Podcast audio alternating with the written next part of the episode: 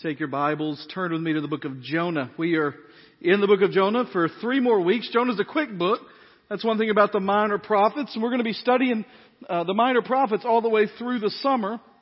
I'm going now, this will be a phrase that I'll uh, talk about a lot. They're minor prophets not because of their importance. It's not like the people that were putting the Bible together said, let's throw all the ones that aren't important together and call them minor. They're minor prophets because they're short which is good because you can read through them very quickly, but sometimes they get overlooked because they're short. The book of Jonah is a book that has not been overlooked. It has been used and talked about for generations. It is a book that has been widely debated, a book that has been applied and discussed for generations. And over the next couple of weeks, we're going to continue through this passing of the book of Jonah. And we talked about last week the prophet Jonah. We spent a lot more time last week than any other sermon that I've ever done on the prophet himself, Jonah. Now, I want to let you know real quickly that Jonah is not the main character of the book with his own name. In fact, if you look at the mentions of the names or the people in the book of Jonah, there is no doubt about who is the main character.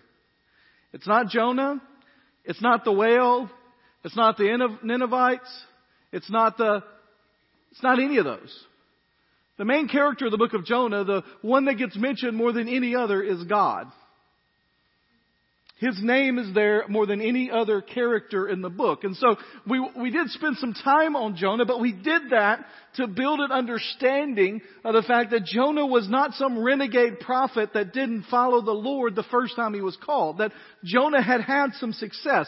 Jonah had been a successful prophet. Jonah had been called by God. Jonah had been used by God. And in the book of Jonah, what we see is one specific incident in the life of Jonah where he did not listen to the word of the Lord. He received the calling. He heard the word just like any other prophet would have heard. He listened to God, but then he decided that he didn't want to follow the Lord. He ignored the word of the Lord and he fled the presence of God. Now again, we mentioned this last week, but sometimes I think we are too harsh on Jonah. Because if you and I were given the same situation, my guess is you would have run away too. We talked about the fact that the calling of Jonah to go to a people wasn't like he was going to his best friends next door that he could have a conversation with. That he was called to go to the most vicious people of that era and one of the most vicious peoples that have ever existed. We mentioned last week that they would often drape the skins of their enemies over their walls to show what they had done, or make the skins of their enemies into a flag that they would carry into war. There were also people that celebrated in their writing the pillaging that they would do, the theft they would do on other people, and most horrendously, the rape that they would do to the young women they were encounter. These weren't good guys. These weren't misunderstood men. These were the vilest men on earth. And Jonah is asked to go to them alone. I want you to imagine for a moment you're in your prayer time, in wherever your prayer time may be, in your lazy boy. I used to do mine in my lazy boy. I don't do that anymore. Because when I go to prayer in my lazy boy, you know what happens? I go to sleep. I used to make fun of my grandparents because anytime they sat down, they went to sleep. And that, I turned 40 and that started happening to me. Of course, I have four kids running around, so when they're not there and I get still, I'm out. So mine's not in the lazy boy anymore. Maybe yours is a prayer closet. Maybe you have a desk. Maybe you have a chair. Maybe you have a place. But imagine that you are in your prayer place. You are praying to the Lord. You are seeking the Lord. And the Lord says to you, I have a new assignment for you. And you said, Lord, here am I. Send me. In the words of the prophet Isaiah, here I am, Lord. Here's what I want you to do, Lyle. I want you to fly to Mosul, Iraq. Because you see, Nineveh actually in present day is probably on the exact site of Mosul is today. I want you to fly to Mosul, Iraq, and I want you to go find the closest ISIS training camp that you can find. And I want you to carry with you two things. I want you to carry the biggest Bible you can find and a Jesus flag. And I want you to walk up to the gates of the ISIS training facility. I'll give you the coordinates. And I want you to knock on the gate and say, can I just come in and walk around for a minute? And then I want you to walk around and declare in that place, you're all wrong and you will soon be judged unless you turn to Jesus. Now, not many of us are going to go, let me get my ticket, Lord, let's go. Right? Why? Because what's going to happen to you? Well, two things. There are two possibilities in that scenario. One is you're going to walk in and you're going to hear your, they're going to hear your message and they're going to go hard pass, string him up. Right? The, the people that we're talking about in Nineveh were people that hung the skins of their enemy over their wall. Second option, you walk in, you declare the word of the Lord, repent, and they repent. And then you, Jonah the prophet, say, and they don't deserve that. These are the most vile people on earth. And so Jonah's in a dilemma. And we learned last week that he doesn't handle the dilemma very well. But you see, Jonah was a prophet of God and upstanding in every other way. He said no because God poked him at a specific point where Jonah was not willing to give up control. A lot of people will obey God to the place where it touches the core of who they are or what they're willing to sacrifice. And I'm talking about a lot of us in this room. There's some people in this room, there's some people in your life that won't obey God in the area of romance. Young people. Every other area of their life, they will obey God. They will do what God says. But when it comes to their love life, no, no, God, I got this under control. Some people, it's money. Won't be generous. Have to have certain luxuries in your life. Won't tithe. Because money is the thing that provides meaning and security in your life. And you say, God, I'll follow you until. Some of you, it's your kids or your grandkids. You won't release to the Lord to allow them to do whatever God calls them to do. You've got their life planned out, or you're protecting them. You're putting a hedge of protection around them. That word that we use in prayer sometimes, it sounds real spiritual. I'm just trying to put a hedge of protection around them. And what you're doing is preventing yourself from releasing them to the will of the Lord. Some people, it's their work. They don't how to turn it off even though it's harmful to your family, even though it's uh, invading your spiritual life. For some of you, it's your preferences, how you like life, how you like things to be. You obey God in every area of your life until the point where God touches one and you say no. And that's what happened to Jonah. So you know the story, right? Jonah says, God says, I need you to go to Nineveh. I need you to tell them. I need you to preach them. And Jonah says, no. And not only does he say no, what does he do? He walks as far away as he can. He goes the opposite direction. He goes down and finds a boat that happens to be going. He gets in the boat. He's going to sail as far away as he can get. And in the midst of the trip, God intervenes again. Storm comes, everything around, things are all going to uh, around them. They're tearing apart. The the people start throwing all the cargo overboard. You know it's bad when you start selling your business off any moment, right? Jonah's asleep in the bottom. They wake him up. What's going on, Jonah? Well, I kind of did something I wasn't supposed to do. Jonah, you're the cause of this. What do we do, Jonah? Well, just throw me over. We're not going to throw you overboard, Jonah. Call out to your God. Pray to your God. And Jonah's at a place that we see he never, that we understand, calls out to the Lord in the midst of that. He is asked to by the pagan captain. He is asked to by the pagan soldiers. And he never says that it is any idea that he prayed to the Lord in that moment. Who knows but that God would not have saved him in that moment if he would have have prayed and repented, that he would have not had to go through what he's about to go through in chapter 2. But our evidence is that Jonah was defiant even when it was obvious that God was against him. That this area of his life, that his understanding of his own safety or his understanding that he didn't want these people to receive the mercy of God was so stringent, was so steadfast that he was unwilling to turn to the Lord when it was obvious that circumstances were against him. Aren't you glad we've learned better than that by now? So they throw him overboard, right? And that's where we left it last week, and I, you know, kind of left it in a cliffhanger. Some of you said we didn't read to the end of chapter one. There's a verse at the end of chapter one. But here's the reality. I think the verse at the end of chapter one is supposed to be the verse at the start of chapter two. Because the idea is we were to see Jonah languishing, thrown overboard, and the soldiers, I want the contrast is supposed to be there, that there is, they picked up Jonah, they throw him into the sea, and the sea stopped its raging. The men were seized by great fear of the Lord, and they offered a sacrifice to the Lord and made vows. Jonah, defiant, disobedient, flailing in the ocean. The sailors making a sacrifice to the God he refused to pray to. Well, let me tell you something about the situation Jonah now finds himself in before we get to verse 17. And I know you know the story. The picture tells the story in some ways that's on the screen right now, and so you know a fish is coming. But Jonah was a guy that grew up in a desert.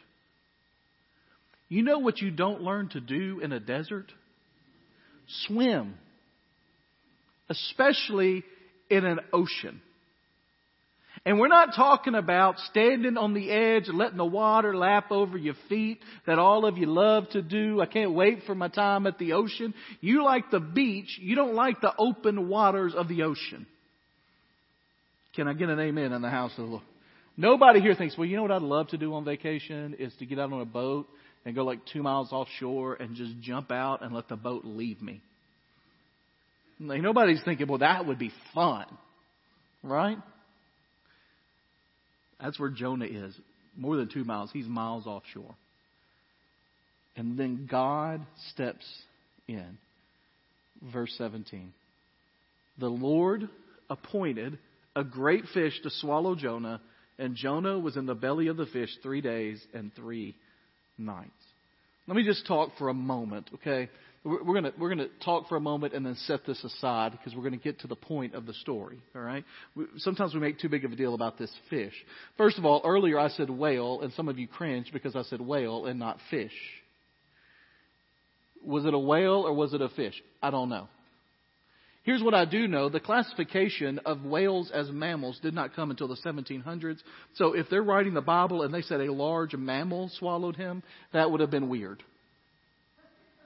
Do you understand? Like, we can't put modern interpretations of the classification of animals onto a people that did not have those classification of animals that didn't happen for 2,500 years later. So I think it was a rather large fish. You know when I'm in the ocean and I think a rather large fish is if I see it? A whale. Alright? So it could have been a whale. Now I know some people said, well, scientifically it's not a fish. I, I understand that. From 1700 on, it's not been a fish. I got that. Alright? It was huge. That's all I know. It's not worth debating more than two minutes that I just have. Second thing is, do you think this really happened? Yes. How did it happen? I don't know. But if I were to make a top 10 miracles in the Bible, I don't even think this one would make it. You got donkeys talking. Right? You got people dead alive. You got seas splitting in half until the right people get through and then they all fall back down on it. You got fire enveloping stuff from heaven when it was no fire to be found. This might not make my top 10. Now it's miraculous. I don't understand how it happened and it could only happen through God's perspective, but it happened. And so what we know is two things about it. First of all, this is not the point of the story. Now I know that even for our graphic, we put the fin, the tail of a whale or a large fish as part of a graphic, right? I know that's what people think about. When they think of Jonah, they even think, whoo, the big fish, the whale. But that's not the thing. This whale was no more than an ancient Uber. To get Jonah from point A to point B. Now it cost Jonah a lot more and was a worse ride than any Uber that you can be a part of, I would hope. But the point of the fish is not to be celebrated or debated or discussed. It is to get Jonah from one place to another. And as far as that service goes, it was amazing. You realize people still use fish for their whales, animals for their own purpose. Anybody see this story? By the way, I thought it was interesting because we're in Jonah. I'm talking about a whale, fish. Anybody see the story about this, this one this week? Anybody see, how many of you saw this story, right? Now this was a beluga whale that, that swam up to the shore in Norway. And they noticed that there's something on it. You see there's, you see the, the something on it there? It's a harness.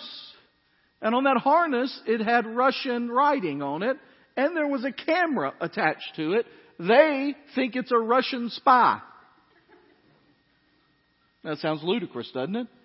But it appears that, and this is not the first time, that they are using this animal to scout the beaches of Norway with a camera attached to it.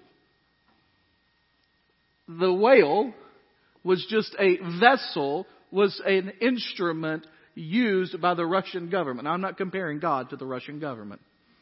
Okay? But the fish in this story is just a vessel to get God's man where he needs to be. It also goes to show the lengths to which God will take his people where he wants them to go. Now, I want you to think about the situation that Jonah finds himself in. He's inside a fish. There's some of you in this room don't like touching fish. If you walk in a building where fish smell is prevalent, you turn up your nose. By all estimates, and this is scientifically trying to figure some stuff out that you really can't figure out, but the idea is that it would have been 108 to 115 degrees in there. Or about 60 degrees warmer than it is in here right now, whatever that may be. It was dark. People were, he would have been wrapped in seaweed and immobile. Imagine in a hot, dark place where you can't move and the strange sounds and smells that are all around you. How many of you would have been freaking out in that situation? Yeah, can I get a name in, right? I mean, some of you freak out when you get a fish that's a little too fishy at the restaurant. It's just a little too fishy, right? He was inside the fish. He is the definition of helpless and hopeless. Look what I think is interesting, alright? Verse 17, if you look back at that verse, it says, The Lord appointed a great fish to swallow Jonah, and Jonah was in the belly of the fish. How long? Three days and three nights. Then verse 1 of chapter 2. Then, think about how it changes because the understanding in the original language is this. Then Jonah prayed. How long was he in there before he prayed? You want to talk about stubbornness. Right? He wouldn't pray on the boat. He wouldn't pray when he was on the outside. The people were getting ready to throw him overboard. He wouldn't pray when he got swallowed by a fish. He apparently didn't pray while he was in the open waters. We don't know how long that would have been. He didn't pray for the first day and night. He was in the belly of a fish. He didn't pray for the second day and night when he was in the belly of the fish. Only after the third day he was in the belly of the fish did he decide to pray. Again, aren't you glad we've moved past stubbornness? But the point of chapter 2 is that at some point he came to his senses. Somebody has said, and in fact, there's a popular author, Tim Keller, who has named a book he wrote about Jonah, The Prodigal Prophet. When we talk about the prodigal son, you think about that moment when he walks away in that parable of Jesus. He walks away from his dad. He walks away from his family. He walks away from his safety. He walks away from his security. He goes down. He lives a raucous life. He wastes all his money. And then he gets a job feeding pigs, which a normal Jewish guy would never do because of the disgust and the uncleanness according to the law of the pig. And not only is he feeding the pig, there was a moment when he is with the pigs and he is feeding the pigs and he looks down at the slop that he is feeding feeding the pigs, and he thinks, man, that would be good to eat. And the scripture says he came to his senses. And one of the things that we understand here, one of the things that we know about what happened with Jonah is that in very similar ways to the prodigal son, who when you're reading the story, you go, he probably shouldn't do that. He probably should have realized that. He probably should have turned away from that. He probably should have come back now. With Jonah, we see he probably shouldn't have told God no. Oh, when he got in the boat and the storm came, he probably should have realized something was going on. Oh, he should have replied to God. He should have prayed to God. Oh, when he got in the open water, he should have prayed to God. That first day in the well, he should have said something to God. But it's day three, and the point of the story is twofold. First of all, he is a stubborn prodigal prophet, but the second point is he still understood when to turn to the Lord. If you are breathing air, it is never too late to turn to the Lord. And Jonah does what we should all do in the midst of terrible circumstances, and that is to pray. Here's what he says, chapter 2, verse 1. Jonah prayed to the Lord his God from the belly of the fish. I called to the Lord in my distress, and he answered me. I cried out for help from deep inside Sheol you heard my voice. Now I want you to notice how he carries this, this passageway that God did of bringing him to this point. You remember how in the chapter one, every time he went somewhere, he went down. He went down to get a ticket. He went down inside the boat. He went down into a deep sleep. Look what happens here in chapter 2, verse 3. You threw me down into the depths, into the heart of the sea, and the current overcame me, and your breakers and your billows swept over me. And I said, I have been banished from your sight, yet I will look once more towards your holy temple. I went down, and the water engulfed me up to my neck. The watery depths overcame me. Seaweed was wrapped around my head. I sank to the foundations of the mountains. The earth's greatest shut behind me forever. Do you see that progression? I went down. I went down into the depths. I went down wrapped in seaweed. I went down. And the point that he's making is that when he hit rock bottom, literally, when you think about rock bottom, where did he hit? He hit the foundations of the mountains. At the very bottom of the sea is the idea. When he was as deep as he could be, and then inside the belly of the whale, he continues to go down. It was there that he cried out to the Lord. Now, the thing I want you to understand real, real quickly here is that he had to come to a place in his life where he's not calling out to God for salvation from his own physical circumstances alone. That he is crying out to God because he realizes if this is it, if this is the end, then God's presence is more important than any circumstance change in his life. And in your life and in mine, God's presence is more important than any circumstance change in our lives.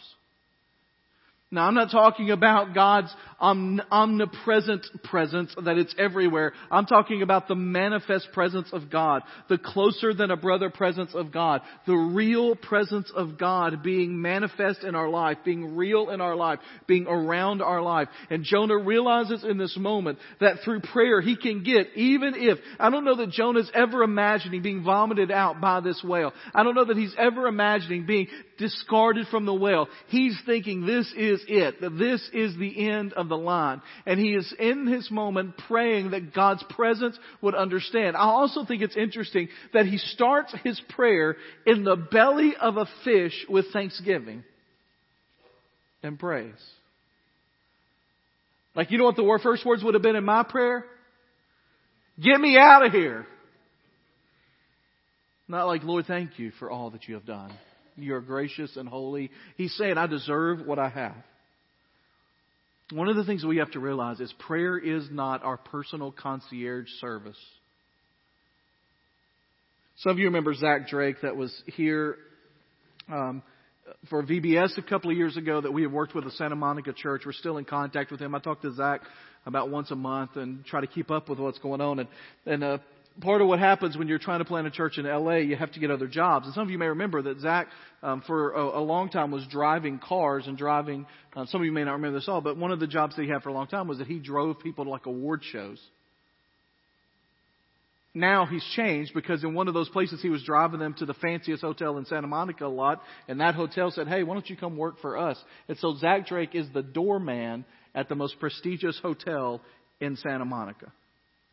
Sees all kinds of famous people. He told me last time I talked to him in the last week, he had seen Chris Pratt, who's the star of Lost World and Marvel movies. He had seen Barbra Streisand. He had seen her husband was with her, um, James Brolin, that was there. He had seen the Full House, entire Full House gang from when the sitcom back in the 90s had all been there. He was talking about these people that are there, the latest gossip novels that were going on about uh, some relationship. They had been in the thing. Britney Spears had been there two weeks ago and lost her cell phone and he had to find it for her. But his job as a doorman is whatever you ask him to do, he does. Like you need something. Hey, I need this from the hotel. He goes and gets it from you. He's like a concierge. And some people treat God like a doorman or a concierge at a hotel. Hey, God, can you do this for me? Can you get that for me? Hey, can you set that up for me? Hey, God, can you take care of that for me? And here's what I want to tell you. God is a terrible concierge. Because that's not his intention. His job is not to give us what we think we want. His job is to lead us towards character development and holiness. And in this moment, Jonah comes to realize that if I have nothing else but the presence of the Lord in my final hours, that is enough. And so he prays. And in the midst of his prayer, he also repents. Look at verse 6. At the end of it, he says, Then you raised my life from the pit, Lord my God. As my life was fading away, I remembered the Lord, and my prayer came to you, to your holy temple. Those who cherish worthless idols abandon their faithful love. But as for me, I will sacrifice to you with a voice of thanksgiving. You know I think is interesting in that moment? Again, he doesn't think he's getting out of here. How do I know he doesn't think he's getting out of here? Because what was the proper way to sacrifice in that time? Was a burnt offering of some sort. How does he say he's going to sacrifice?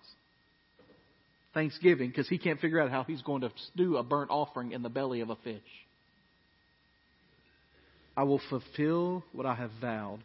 And then he says, Salvation belongs to the Lord. Then the Lord commanded the fish, and it vomited Jonah onto dry land. Three things about repentance that we see in there. In the Bible, the picture literally of repentance is you are walking one way, and you turn and you walk back the other. The picture that we see in there, first of all, is we see that Jonah realized the futility of life without God. Jonah was in a place of hopelessness. The weeds, like chains, were wrapped around him. The bars, like prison, were closing in on him. And for a lot of people, that's what it takes to really come to a moment where God changes your life. A broken marriage, an accident, a bad health report, an addiction you can't shake, a prison sentence, a terrible grade, failing at life, a closed business. And while those decisions in those moments can be impetuous and that people can cry out to the Lord not really wanting to seek the Lord, the reality is for many of us in those lowest moments is when we seek the Lord the most. And what we realize in that moment and what Jonah realizes is that even if he were to be able to get out and to live and then we would have gotten away to wherever he was sailing, that it would have been futile without God. He said, My life was fading away. I remembered the Lord. The second thing that he realizes is that the things that we try to put in God's place are empty. He understands the emptiness of idols. All sin ultimately begins in idolatry. An idol is just simply something we put in place of God, something we love more than God, something we value more than the Lord. The, the Hebrew word is kabod. It means weight. It's something we give weight to more than God. Martin Luther said, To whatever we look for any good thing and refuge in need, that is what we meant by God. To whatever you give your heart and entrust your being, that is really your God. And he says that in the turning point of this entire book. In fact, it is the middle point of the whole book is chapter 2 verse 8. Those who cherish worthless idols abandon their faithful love. The point that he's making is when you follow after anything that is not of the Lord, you are wasting your energy.